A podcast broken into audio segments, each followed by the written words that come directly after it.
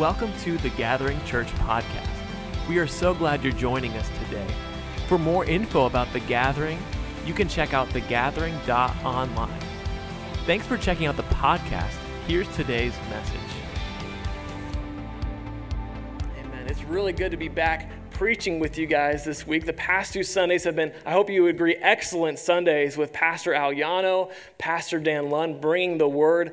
And I was thankful just to sit down next to you all and, and learn from the Word of God as well. And let's be honest, you needed a break from me, right? Um, I ramble a lot. You hear me talk a lot. I needed a break. It was mutually beneficial. Uh, and then I'm, I'm back, and I'm really excited to start a new series with you each year around August and September, uh, I take a moment to prepare for what I consider as my calendar year ahead from a preaching standpoint.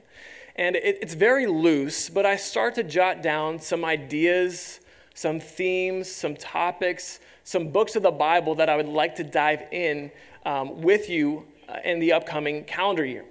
And, so after Easter, I, I was going to look back at that, but I also wanted to take into uh, into account what you had said on our Easter survey. If you filled that out, you know there were different topics that we asked what would you like to hear a message about? What would you like to hear a series about? And Scott, he, our administrative pastor, he collected all that data, brought it to me, showed me what you said. The number one thing from everything that you picked out there, the top one you wanted to hear about, was God's plan for your life. So I said, okay, God's plan for your life. You know, maybe we can fit that in at some point in the next few months or whenever I feel like God is leading that. And then I looked at what was next on the sermon calendar, and what I had simply wrote was the book of Ruth. I thought that's interesting. I feel like maybe that we can combine the book of Ruth and there's a lot about God's plan for our life in this book. And so I'm excited to go in uh, with the book of Ruth with a simple title for this series called God's plan. God's plan. There's something about learning what God has for us that is always of interest, right? Anything pertaining to us, we're naturally selfish human beings. We can admit that, right? So we want to know what does God have? What is his plan for me? I want to know what is God's purpose for me. You know, the, the Rick Warren book, right? The Purpose Driven Life came out years ago. That book sold millions of copies.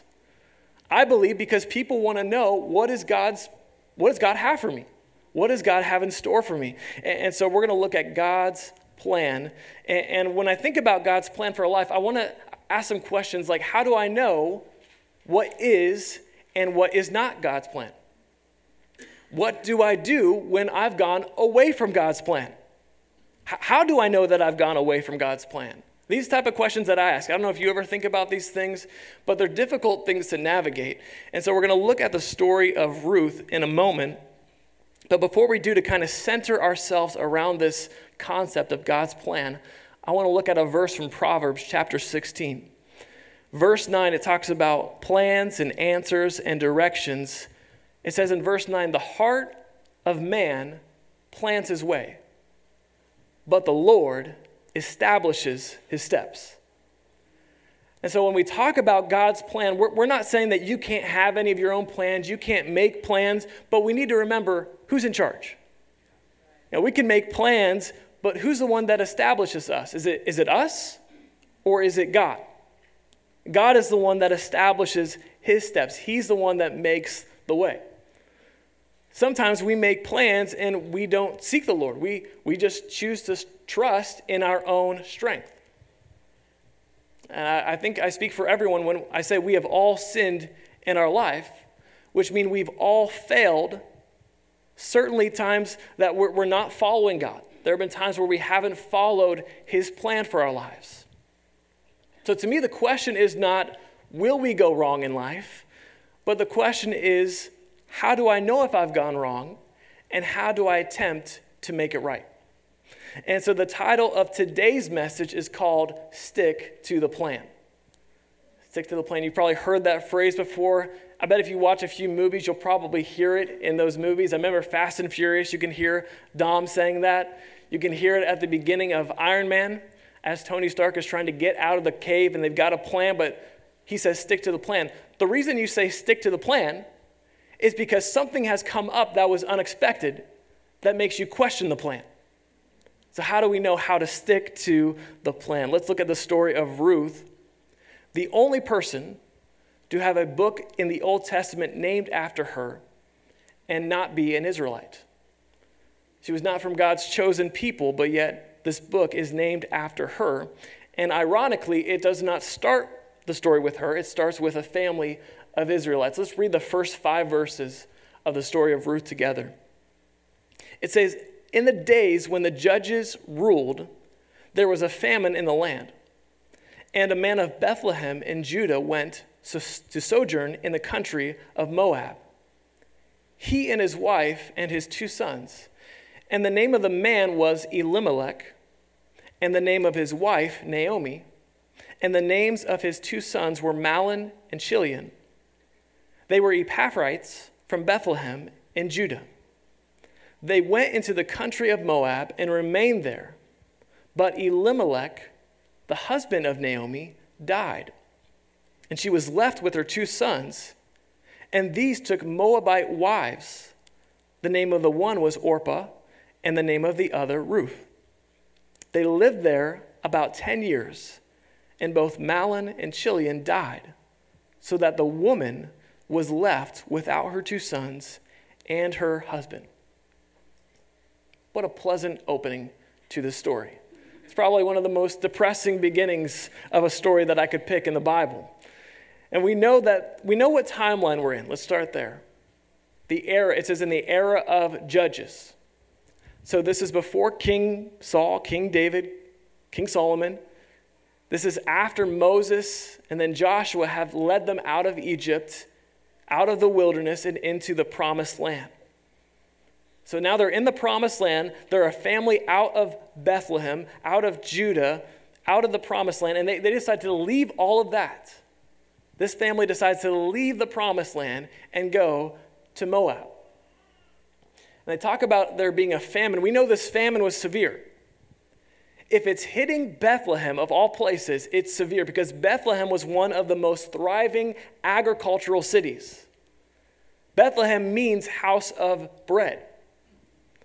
But the famine is so harsh that Elimelech believes the best course of action is to leave the land and journey to Moab. This is kind of a change of plans, right? Maybe at the moment it felt like a good option for them. It felt like the right thing to do. But I ask today was this a movement of faith or an action based out of fear? Because there are times where we're going to need to move. We're, there are times we're going to need to take action. We'll see that later in the story. But we need to think if we are acting and changing because we believe God is asking us to move, or because we fear that God is not going to provide for us where we are. And the Bible does not explicitly state that Elimelech sinned, but I also don't see any verses here that says God directed Elimelech to move. And if you look in Genesis, we see a story of a man that God directed to move. Look at Genesis real quickly, verse chapter 12. It says, The Lord said to Abram, Go from your country and your kindred and your father's house to the land that I will show you. And I will make of you a great nation. I will bless you and make your name great so that you will be a blessing. I will bless those who bless you, and him whom, who dishonors you, I will curse. And in you all the families of the earth shall be blessed. So, in this passage, God is the source of change, and therefore the source of blessing. But when Elimelech and his family left Bethlehem, they didn't experience a blessing. They were choosing to leave that blessing. Think about it. This is the land that God had promised them. It had been fruitful for them, but when circumstances changed against them, they thought that a change of scenery would fix things.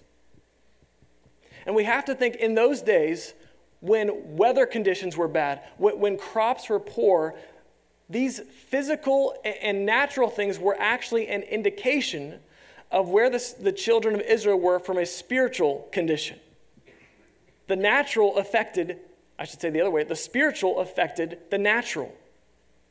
it typically meant that the people of Israel had turned their hearts away from God and worshiping Him and were beginning to trust and worship other gods. And the people of Israel became desperate, and since Elimelech didn't know what to do, he decided to move his family out of the promised land. Our first point when we talk about sticking to the plan, the first point is that desperate times tempt us with desperate measures.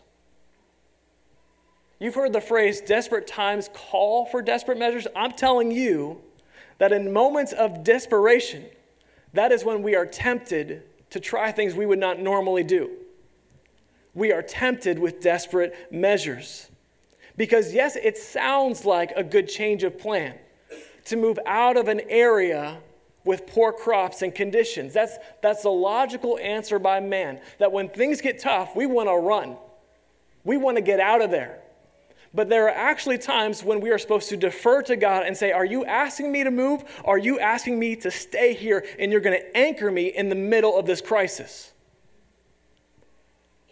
There is no indication here of Elimelech and his family seeking God for an answer. There's no calling upon God for forgiveness or saying, Search my heart. They decided instead of doing that and staying in the promised land that God had provided for them, they went to Moab. Do you know what that means to go to Moab? When you're going to Moab, it means you're going back. It means you're going back through Jericho. You're going through the Dead Sea. You're going back across the Jordan River that God had provided a miracle for them in the middle of the flood stage. They were going back to the wilderness where they had wandered for decades. They were going back to a people in the Moabites that had chosen to resist the Israelites. These were not friends, these were enemies. These were people that had seduced the Israelites into intermarriage so that they would worship their false gods. They were going back to failure. They were going back. And that's where Elimelech takes his family in their desperation. They went back to familiarity in Moab. Do we go back to familiarity sometimes? Do, do, we do this when we fail to trust God and stick to His plan? We get desperate and we take the plans into our own hands. We say, Yeah, it wasn't a great relationship. He was kind of abusive to me, but at least I wasn't alone then. We say, Yeah, sometimes that job makes me do questionable things things that go against my values and my standards, but the pay is so good. We do these things. I know it's really quiet in here. I'm just going to keep preaching, anyways. Let me try to help you. I don't always know what is and what is not God's plan, but if the plan includes doing something that go, goes against His word, it's not from God, it's from you. Desperate times tempt us with desperate measures. Doing something, you know, dating someone who doesn't know Jesus These are clear left turns, right turns away from God's plan for our life. I know it can be hard to determine what is right and what's wrong, but I want to clarify first with the standards, calling out on God first. Things can get tough at times, but an act without God will not change things. Moving will not change if it's not directed from God. You think you're moving away from your problems? No, you're just picking up your problems and moving it somewhere else. That place wasn't the problem. It's me. Hi, I'm the problem. It's me. Right? We have to realize when is the problem here and when is the connection with God need to be stronger so we can hear when are we supposed to move, when are we supposed to say. I promise that's the last time I'll quote Taylor Swift for today, for today. And you can ask that of God in prayer, but that's, that's not what Elimelech does here. He chooses to go back to where they had been. He looked for where it seemed to be comfortable. And look what happened. Look at verse 3 again. It says, Elimelech, the husband of Naomi, died, and she was left with her two sons. Elimelech dies in Moab. It's hard to tell if they were going back there just for a season and they were planning to move out as soon as possible, but they remained there. And it's hard to know if this is God's judgment, but we know that there was nothing better in Moab than it was in Bethlehem. And Naomi is now becomes the, the main character of the story, her and her sons, who then take wives for themselves, and they live in Moab for 10 years. And then both sons die, and so Naomi is without a husband and without two sons. And let's see what happens next. Look at verse 6. It says, Then she arose with her daughters in law to return from the country of Moab. For she had heard in the fields of Moab that the Lord had visited his people and given them food. So she set out from the place where she was with her two daughters in law, and they went on the way to return to the land of Judah. But Naomi said to her two daughters in law, Go, return each of you to her mother's house. May the Lord deal kindly with you as you have dealt with the dead and with me. The Lord grant that you may find rest, each of you, in the house of her husband. And then she kissed them and lifted up their voices and wept. So Naomi has heard rumors of God causing prosperity back in Judah. She sets out to return to God's land, to God's people, and to God's promise. And she sets out with her two daughters in law, Orpah and Ruth, and she's getting ready to head back, and then she stops. I need to explain the, the history, the, the cultural significance. In those days, when you married into the family, you're now attached to the family. It sounds weird because it is, but the daughters would then stay in the family. If there were other sons of that family, they would then be able to marry them or wait for a son of appropriate age to marry him. So that's why, that's why the daughters in law are staying with Naomi. And Naomi's getting ready to go back, and she's like, What are we doing? You're, you're not going to wait for me. You're not going to wait for me to have, even if I do have sons, you're going to wait for them to be of age to be your husband? Go back. And notice she doesn't curse them, she's not angry at them, she blesses them. She says, I, I hope that God deals kindly with you. She says, Go back to your mother's house.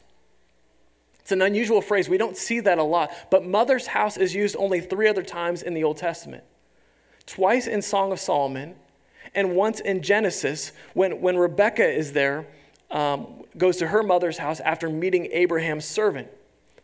It meant going back to a place of love from before. Naomi is releasing them of their responsibility to her family, and they can go back and remain where they've grown up and marry someone there. It says Naomi prays that both of them would find security in a new husband. Naomi blesses them, asks the Lord to show kindness to them, and then skip down. Look at verse 14. What happens in verse 14? It says, They lifted up their voices and wept, and Orpah kissed her mother in law, but Ruth clung to her. And she said, See, your sister in law has gone back to her people and to her gods return after your sister in law. This is the moment of decision for Ruth. This is a pivotal moment in her life, a decision that will affect the rest of her life. And she chooses to follow Naomi. I was trying to understand why, why would you, I was trying to put myself in Ruth's shoes. Why would you choose to follow Naomi? This, this woman, she's, she's kind of jaded now. She's bitter. She's hurt. And she's returning to her people, to the land that she left years ago. I wonder if maybe Naomi had told Ruth of the good things of the land of Israel. I wonder if she had told her about how God had blessed them in the past. Maybe Ruth was tired of living in Moab and, and following their gods, and, and that plan and that, that purpose she had already lived there 10 years married. 10 years, no children to her name. And she has this moment when Naomi urges her to go back and follow their gods and to follow after her sister in law. I want to encourage you if you've been here and you, you're following, you've been following your own plans, or you've been following someone else, there is another way. But it takes effort, it takes action. Our second point choosing God's plan, it takes action. If you don't take action, you will stay where you are, you will be stagnant, you will actually drift towards things that are not good for you. It takes effort because it's easier to follow someone else's plan. It's easier to follow what everyone else is doing, but you're not everybody. You're not everyone else. God's got a specific and unique plan for your life. It's easier to go back to comfort and familiarity. It's easier to conform than to be set apart. It's easier, but it's not as fulfilling. It's not as meaningful. It took determination to stick to God's plan. And think about Naomi. She, she heard about what God was doing in the land of Bethlehem. But it took action for her to get up and go back to where she had been, back to the original plan. I wonder if there are some familiar things that are holding you back from God's plan. I wonder if there is some dysfunction in your life that is just easier to put up with than to leave. Wonder if there are some habits, there are some comfort that you, you enjoy for a moment and then later you feel lost and you feel empty because, because of it, because you haven't left that habit. We have to choose God's plan instead of just staying where we are. And sometimes we have to choose God's plan over a blessing. And don't get me wrong, there are blessings in God's plan. But Ruth was actually faced with either going with Naomi or being blessed to go back. And I wonder if sometimes do we actually seek God for his plan or do we come to God with our plan already decided and we're just asking him to bless what we've already decided? Are we looking for God's plan or are we just looking for him to bless what we have planned? And as I was thinking about this more, there may be some parents in the room that you can relate to this concept of your children. Maybe they're at an age that they're making their own decisions. And sometimes they make decisions, and you're sitting there like, huh, that's what you chose to do, huh? Okay. You didn't ask me. Um, I've been here for years. I brought you into this world. I've got decades of wisdom, uh, but you didn't ask me. And so I'm just going to choose to allow you to walk in what you believe is the best. And I began to think about this, and I was like, okay, is there any stories from my life that I did this? And so I called my dad up. I couldn't think of any off the top of my head. I called my dad up. And he goes, first one he could think of was, well, you know, obviously you wanted to be, you were deciding whether you're going to be a professional basketball player or a professional football player, and you're talking to me about that. And I'm sitting there knowing that neither of those are going to work out because your uh, athletic ability. I'm like, yeah, dad, dad, that's irrelevant. I understand. Thank you uh, for that example. Is there any other examples that you have to share? And he goes, Well, you know, some of your dating p- past history didn't really make sense to us sometimes. I guess you don't want to talk about that. Yeah, Dad, I don't want to talk about that on Sunday morning with the whole church. You are correct.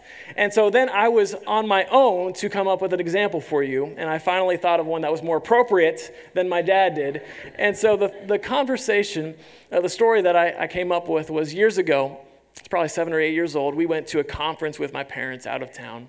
So we're staying at a hotel, we're going to the church for services, and we're going to out to eat, right? Going to restaurants. And I don't, I don't remember why, but we continued to go back to the same restaurant. I think there was a connection to the church that we were going to. There was a discount, there was something. And uh, my seven to eight year old palate really wanted a grilled cheese sandwich. And, and, so I chose that grilled cheese sandwich. I don't know what it was about this thing, but I just loved it. I thought it was amazing. It was delicious, the best grilled cheese I'd ever had, right? And, and so we go there, we go back to the services, we go back to this restaurant the next day. I said, Well, I loved it yesterday. I'm going to love it again today. And, so my parents began to think, like, you know, there's not a lot of nutritional value in that grilled cheese sandwich. Maybe choose something else, kind of change up, spice it up. I'm like, No, I love this grilled cheese. I'm going to get it again. I get it a second time. I get it a third time. The, the conference weekend is almost over. And you know, I'm starting to not feel that great. My stomach is starting to not enjoy all that cheese and bread that's only stuck in my stomach and creating a knot. And my brothers are in the pool swimming around, and I'm laying off to the side, being like, I don't feel very good. And sure enough, it all came back out on the way home. Any parents with throw up in the back seat, right? all came back out. We stopped at a McDonald's later. Same thing happened. It was just all day. My parents were saying, they, were, they didn't say it, but they were certainly thinking, you know, we should not have let you have that. You should not have had that. There are times that God has a different plan for us, but God is not going to force you to do what you don't want to do. So if we don't defer to Him, if we don't ask Him what is the right call, what's the right decision, where do I go, He's not going to budge into your life and force you to do anything. In this moment, Ruth has to take an action step. Look at what she says in verse 16. She says, Do not urge me to leave you or to return from following you, for where you go, I will go. Where you lodge, I will lodge. Your people shall be my people, and your God, my God. Where you die, I will die, and there will I be buried. May the Lord do so to me, and more also, if anything but death parts me from you. And when Naomi saw that she was determined to go with her, she said no more. Ruth takes action to stay with Naomi. It's actually a, a moment, a, a salvation like moment, right? She says, Your God is my God. I'm claiming your way of life over where I've been. This was more than a change from one place to another. This wasn't Plain City to Milford Center. This was saying, I'm changing my whole life, my whole perspective. I'm going to different customs, a different nation, and I'm choosing the God of the Israelites over the gods of the Moabites. After Ruth makes this declaration, they continue on to Bethlehem. And when they arrive, the people begin to take notice and they say, Is that, is that Naomi? Is that, I think I remember her from years before. Let's look at the last three verses of this chapter. As people are, are looking at Naomi and calling out to her, this is what she says. She said to them, Do not call me Naomi, call me Mara for the Almighty has dealt very bitterly with me. I went away full, and the Lord has brought me back empty. Why call me Naomi when the Lord has testified against me, and the Almighty has brought calamity upon me? So Naomi returned, and Ruth the Moabite, her daughter in law, with her, who returned from the country of Moab, and they came to Bethlehem at the beginning of barley harvest. So Naomi returns, and it makes me laugh. You know when you see someone from a distance and you're like, is that is that so and so? And you're like, I'm pretty sure it is, and you get closer to them. Can you imagine if like, hey, were you Naomi? Like, don't call me Naomi. That's not my name anymore. Like, oh, I'm sorry, I got the wrong person. I like, or they're like, yeah, I was, but call me this name now. You're like, yeah, I'm probably not going to do that. But that's what happens in this moment. It's because Naomi has gone through something so terrible. She's like, You might recognize me on the exterior, but inside, I'm a different person. I've been changed. I've gone through some horrible seasons of my life. She admits she's angry. She's in the middle of intense grief. But yet, what has she chosen to do in her grief? She has returned to Bethlehem, symbolizing that she was returning to God. I know that you've been hurt in your life. I know some of your plans have not always gone the way that you wanted them to go, but in that grief, in that hurt, in that anger, can you choose to still return to God? In your hurt, in your bitterness, He can handle it, He can absorb that. I wonder if one of the reasons Ruth wanted to go with Naomi is because she saw that Naomi was bitter and upset, but she also saw that she was returning to the God returning to her God. And I wonder if she was thinking, well, if she can be this bitter and this much terrible things have happened to her, but yet she's returning to that God, he must be good and he must be powerful. And I want you to know that the plans in your life may not always go the way that you want to, but you can always turn to the God that is good and he is faithful and he is strong to deliver you. Amen. The answer is to draw close in these times, not depart. Can you run to God even when you feel bitter towards God? We have to remind ourselves that God is not done with the story. It's not over. And I love in the last verse of this chapter, God gives us just a, a small portion of his plan for the last few chapters. If you notice, he says the barley harvest is just beginning. Barley is the first crop to be harvested each year. This means that Naomi and Ruth are returning when food is about to become most plentiful. Isn't that amazing? I thought it was a cool point. Even in the painful moments, God is at work and He still has a plan. And our last point, as we get ready to close, worship team, you can come up. God has a plan in the pain. I want you to know the presence of pain in your life does not mean the absence of God and His plan in your life. He still has a plan. And we're going to see in the next few chapters how that plan works out. But today I'm preaching from one of the most tragic chapters in the Bible. There is death, there is grief, there is loss, there is separation, there's bitterness, but this is just chapter one. And there are three more chapters in the story of Ruth and Naomi and what God does through their life. And I think there are people here today that you've been in a rough chapter of your life. But I want to tell you, God is saying it's not the end of his story. He's not finished with you yet. There's more to be written. I think to some people this morning, he's saying, hold on. Don't give up now. Don't miss the conclusion that I have for your story. We are so quick when things get difficult to leave where we're at. But I wonder if the person that we call the anchor of our lives, if we would just call out to Him and He would anchor us in those moments of turmoil and chaos and troubles.